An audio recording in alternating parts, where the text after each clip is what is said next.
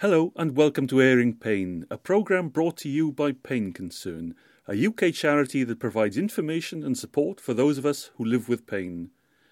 Pain Concern was awarded first prize in the 2009 NAP Awards in chronic pain, and with additional funding from the Big Lottery Fund's Awards for All programme and the Voluntary Action Fund Community Chest, this has enabled us to make these programmes. I'm Paul Evans and in today's programme. Many of the patients that stopped by to talk, all of them were in pain.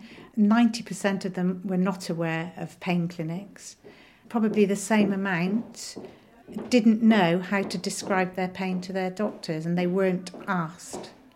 Rose Marriot is a nursing sister at Frenchay Hospital Pain Clinic in Bristol. Her straw poll taken at a public roadshow event revealed a shocking level of ignorance in what people understand about their pain conditions their awareness of pain clinics, and how to describe their pain. So they will go to the GP and say, I've got a bad back. And the GP says, OK, then you take paracetamol and whatever for that bad back. But what the patient hasn't done is told them that they've got leg pain as well as the back pain, and there'll be different types of pains. So one pain may be addressed, the other one may be missed. I asked them about their pain, asked them to describe it, and told them to go and tell their GP what they had told me.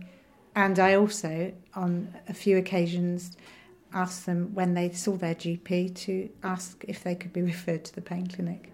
In this edition of Airing Pain, I'll be trying to address these areas of ignorance. Ignorance which I'm not ashamed to own up to myself, even though I've had chronic pain for some 20 odd years. Firstly, and I found this incredibly difficult, how do we describe our pain to a health professional, or to anybody else for that matter? I'd want you to tell me the nature of the pain. For example, is it burning? Is it searing? Is it sharp? Where is it? And it's important to be able to describe where your pain is and the quality of the pain because that helps in the doctor being able to make a decision of how to treat the pain. For example, different types of drugs work on different types of pain. You know, is it um, there all the time? Does it come and go? Is it sharp? Is it burning? Is it aching? People have very different ways of explaining or describing their pain. Sometimes it's good to be able to help people to suggest ways of describing their pain. Rose Marriot, who's a nursing sister at the pain clinic at Frenchay Hospital here in Bristol. Patients who attend this clinic all have chronic pain and have usually been referred by their GP unless it's by a consultant in a different area of the hospital.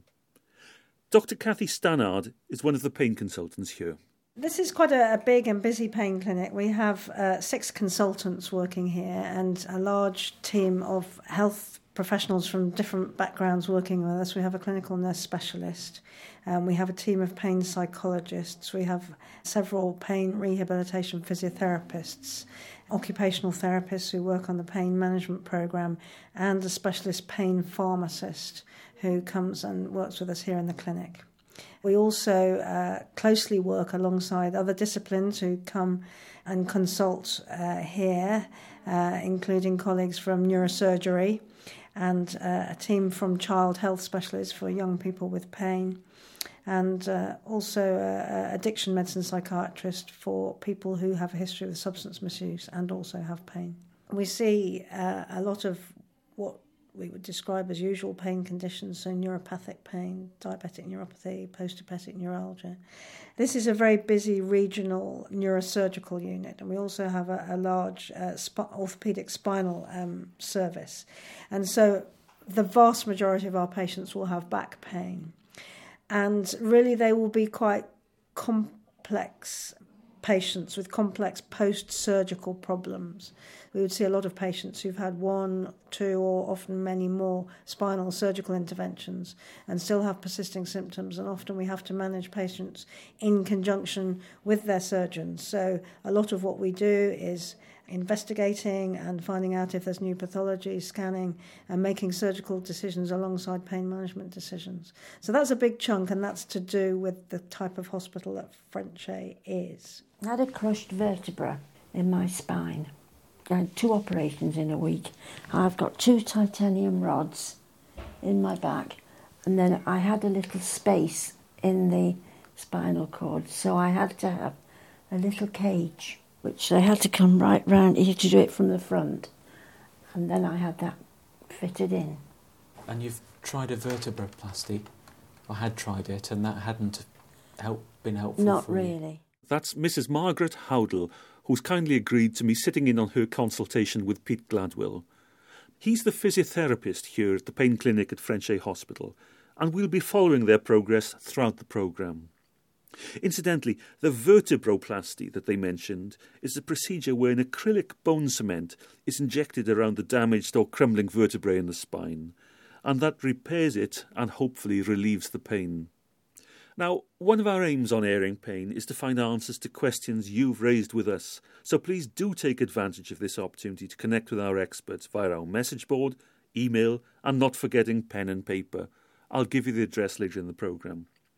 But this is a good time to remind you that whilst we believe the information and opinions on airing pain are accurate, based on the best judgments available, you should always consult your health professional on any matters relating to your health and well-being. He or she is the only person who knows you and your circumstances, and therefore the appropriate action to take on your behalf. Now, we've had a lot of questions relating to mobility, exercise, and the role of the physiotherapist in pain management. I'm hoping that our eavesdropping on Mrs. Howdle's consultation with Pete Gladwell will go a long way to answering some of your questions. We see people with persistent pain problems who often have a lot of impact of that pain on the rest of their lives. And the most obvious area for most of my patients is it affects their mobility. It causes all sorts of problems, it slows them down. And as a result of that, they can lose some physical condition, and that makes the problem even harder to manage then.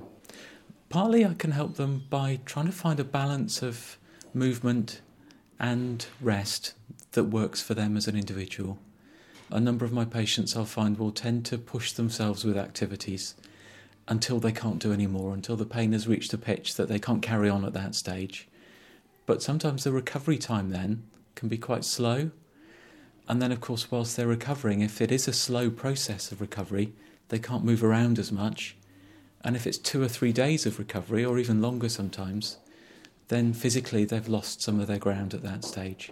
Is that what some people describe as boom and bust? I know it as boom and bust. Known in the trade as activity cycling as well, with that increase of activity and then decrease in activity. So, how do you stop people booming and busting? Partly it's to find out whether they feel it's a feature for them in their lives. Is it part of how their pain behaves? And if they recognise it, probably they're halfway to stopping it already. And then it's trying to find some way for them to work out how much to do on a given day so that they don't overdo it and then have the repercussions for two or three days afterwards. Okay, it's nice to see you again, but what would you like to cover this afternoon? I don't know if there's anything well, particular. I'm having a bit of difficulty in walking, Pete. Um, now, can I get up and show you what I mean? Mm. I seem to be as though I am stiff, and when I'm walking, it's as though I can't get one foot before the other. Do you see what I mean? Yes, I can see that. You're having difficulty lifting Yeah. each leg as you go. Uh, it's all of a sudden happened, Mm. and I've been doing my exercises. Mm. Overall, it sounds like things are a struggle at the moment.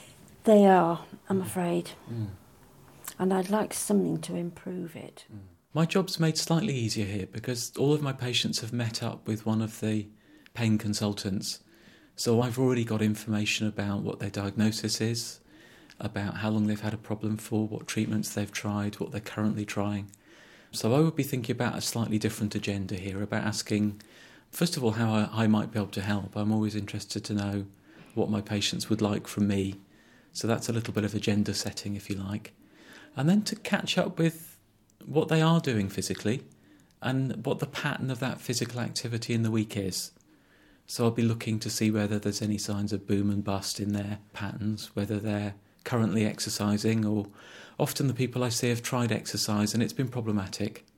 So a lot of my time is spent unpicking what went wrong and how can it be done differently.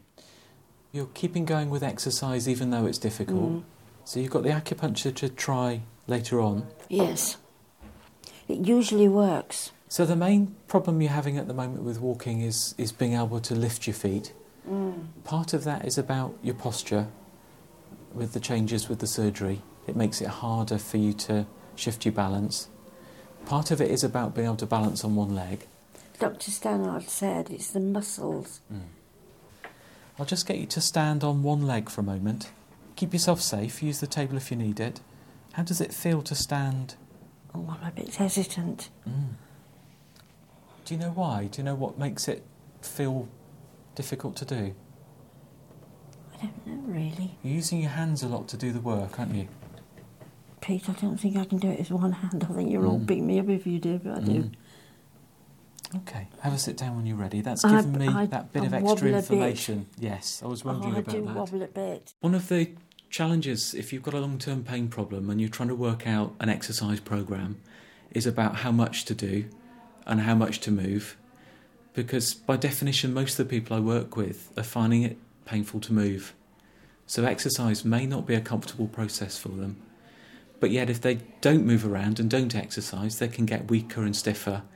And often, as re- result, the pain can actually get worse by doing less.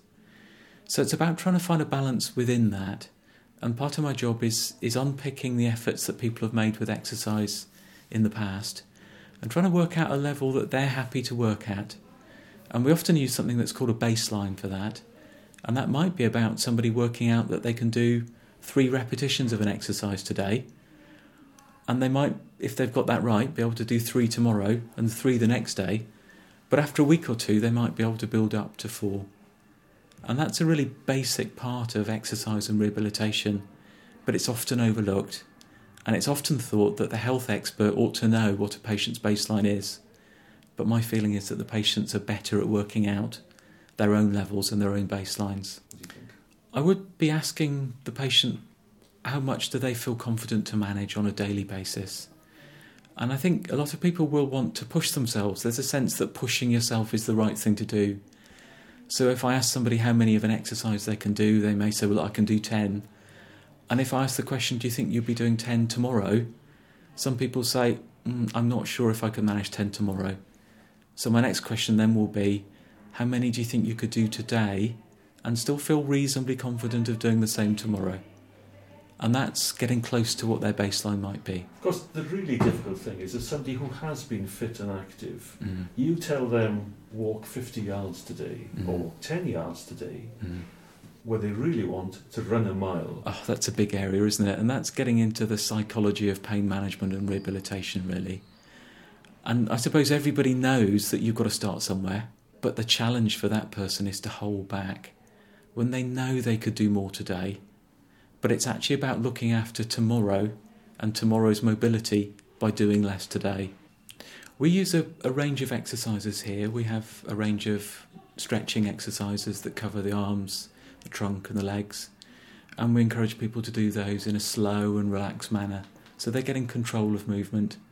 And we have a set of strengthening exercises as well that cover right the way through the body.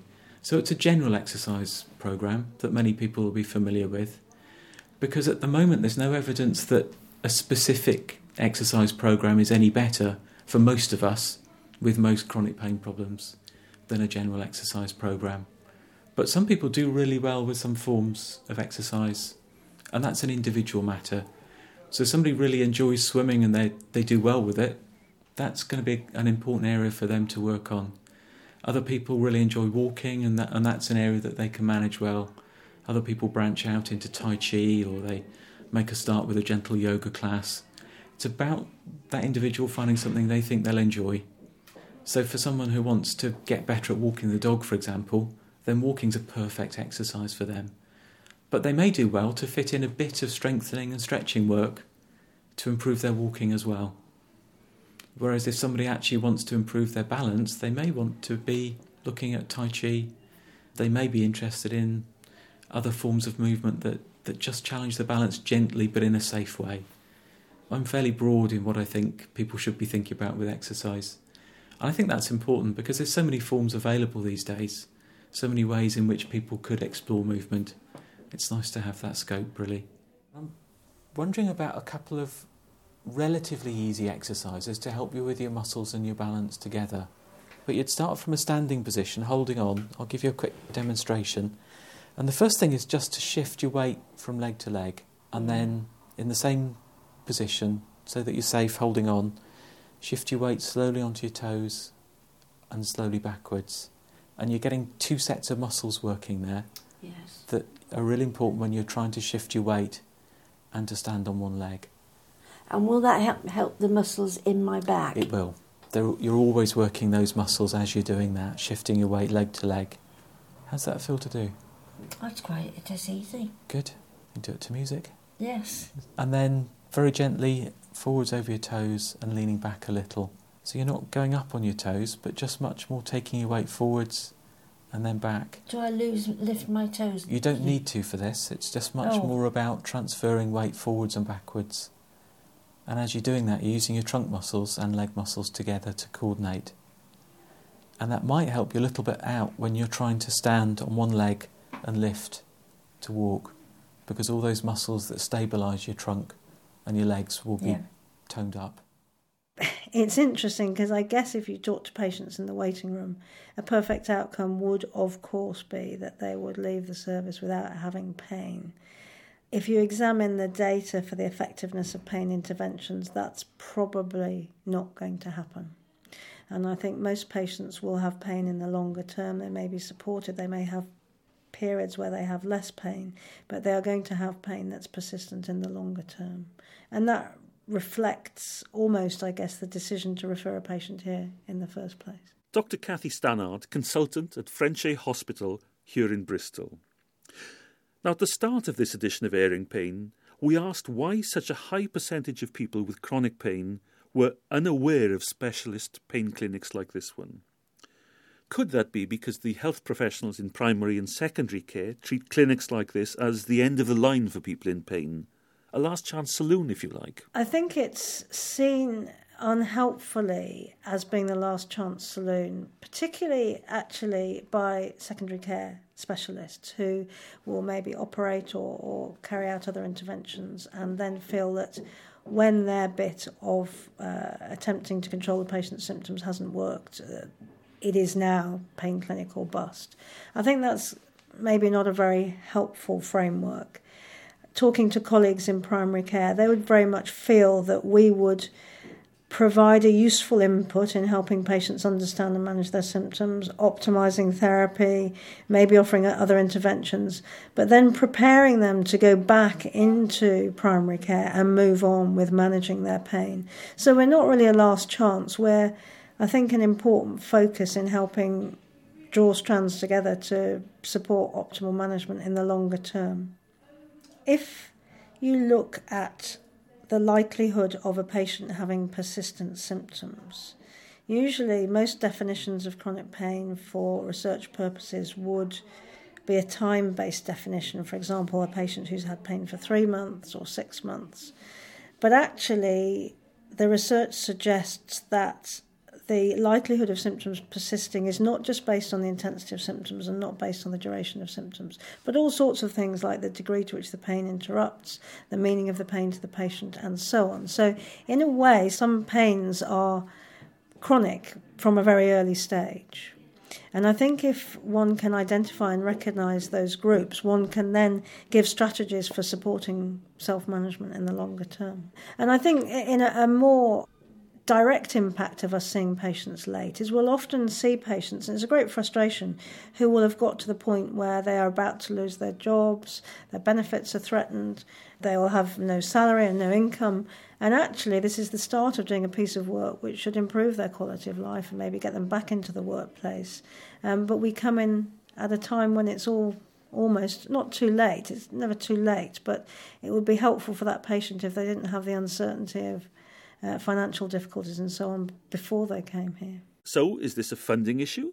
Surely money gained by the Exchequer by keeping somebody with chronic pain in regular work could far outweigh the cost of treatment? Absolutely, and I think this is big picture stuff, and I think this is where strategically, nationally, the pain community are trying to make policymakers understand that the economic burden of pain is heavy and complex.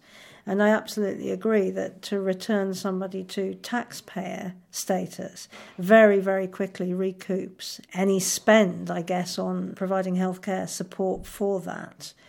But we have to be realistic in the environment we work with. In, in our own service, we are subject, as are all other services uh, across the local area, to uh, having to make efficiency savings and the uh, need to reduce spend by reducing the number of patients that come to secondary care is going to have an impact on us and on patients. And I guess the challenge is to make the impact on patients of that type of service reconfiguration minimal and to support interventions, if you like, in primary care, which can give the patient the same sort of support in moving onward as we would give here. And, and that, that should be possible to do, but it's about thinking about things in a different way. But I do, I, I very much agree that there needs to be a, across social care, Department for Work and Pensions, all the sorts of impacts of somebody having living with chronic pain on them and their carers and their families and their work. Um, the financial equation is very complicated. And I think we are a little bit hampered. We suspect strongly that uh, bringing somebody to a pain service and helping them function optimally with their symptoms would have those sorts of benefits in terms of getting people back to work or um, doing what they want to do. But we don't have those financial, if you like, cost effectiveness data. I think because the because it's quite a complex thing to work out. So uh, we can we can say that we think it's a good idea, but I think there's a need to collect those data. There is a start being made on collecting those types of data on the cost effectiveness of pain services, but we don't have those data yet. I've had pain for the last 25 years. You can't allow it for it to win. You've got to win, not the pain. Ron Watt is a patient at the pain clinic at Bristol's Frenchay Hospital. Pains are twofold. One of them is where I've had pain all my joints and all of the muscles of my body. That is tied in with a long standing chest disease, which I have actually since childhood. 25 years is a long time, Time, to yeah. have pain. Uh-huh. How has it impacted on your life?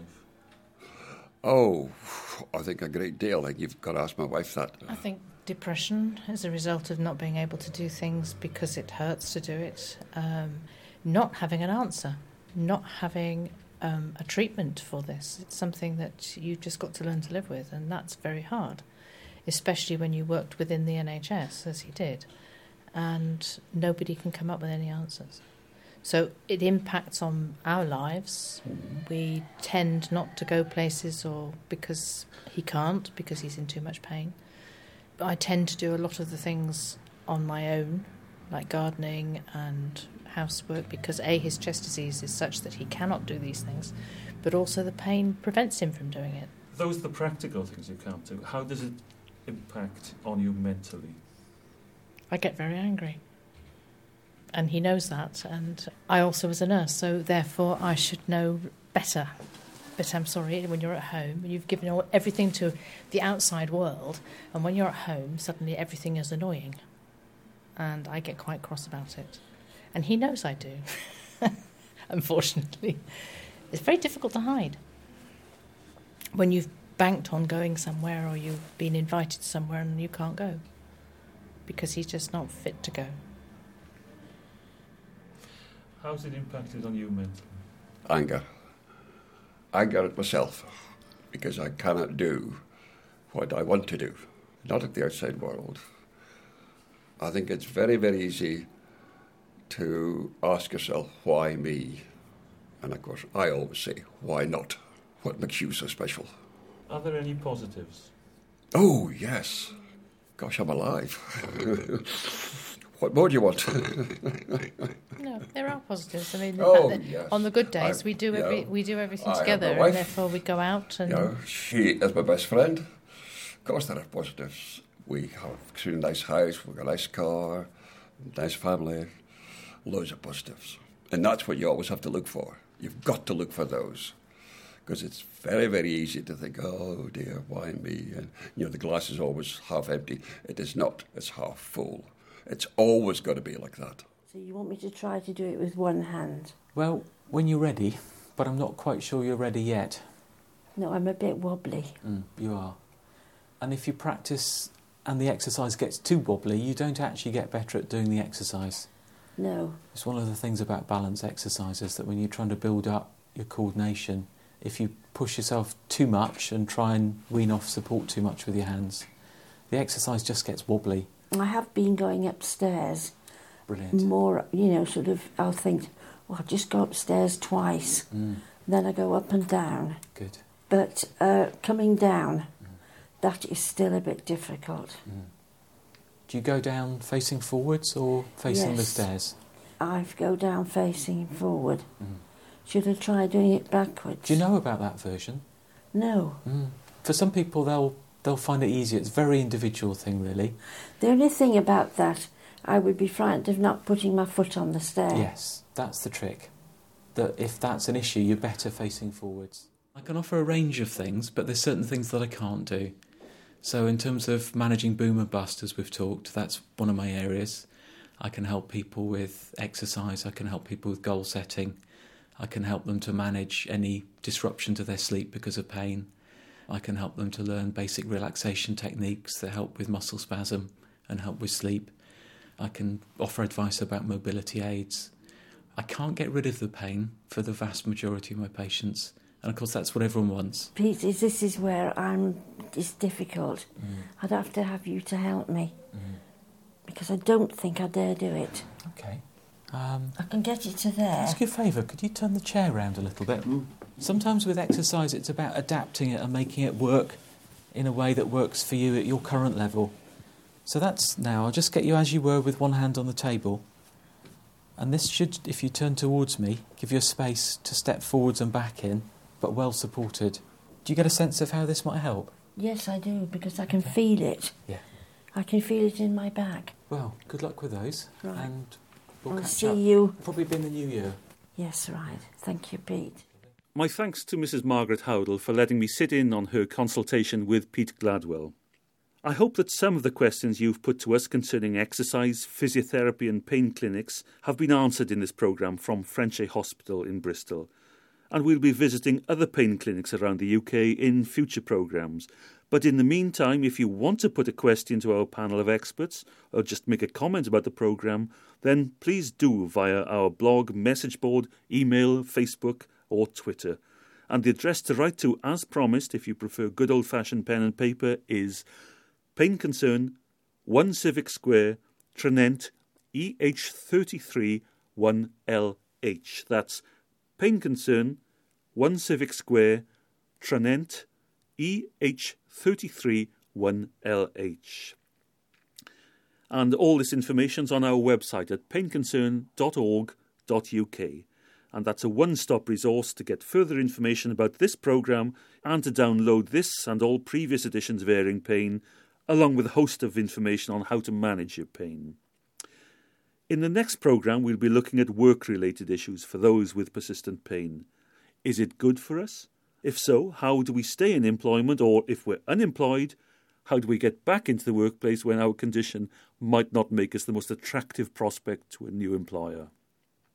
But until then, Anybody listening to this will know that long term pain throws a spanner in the works, it creates chaos.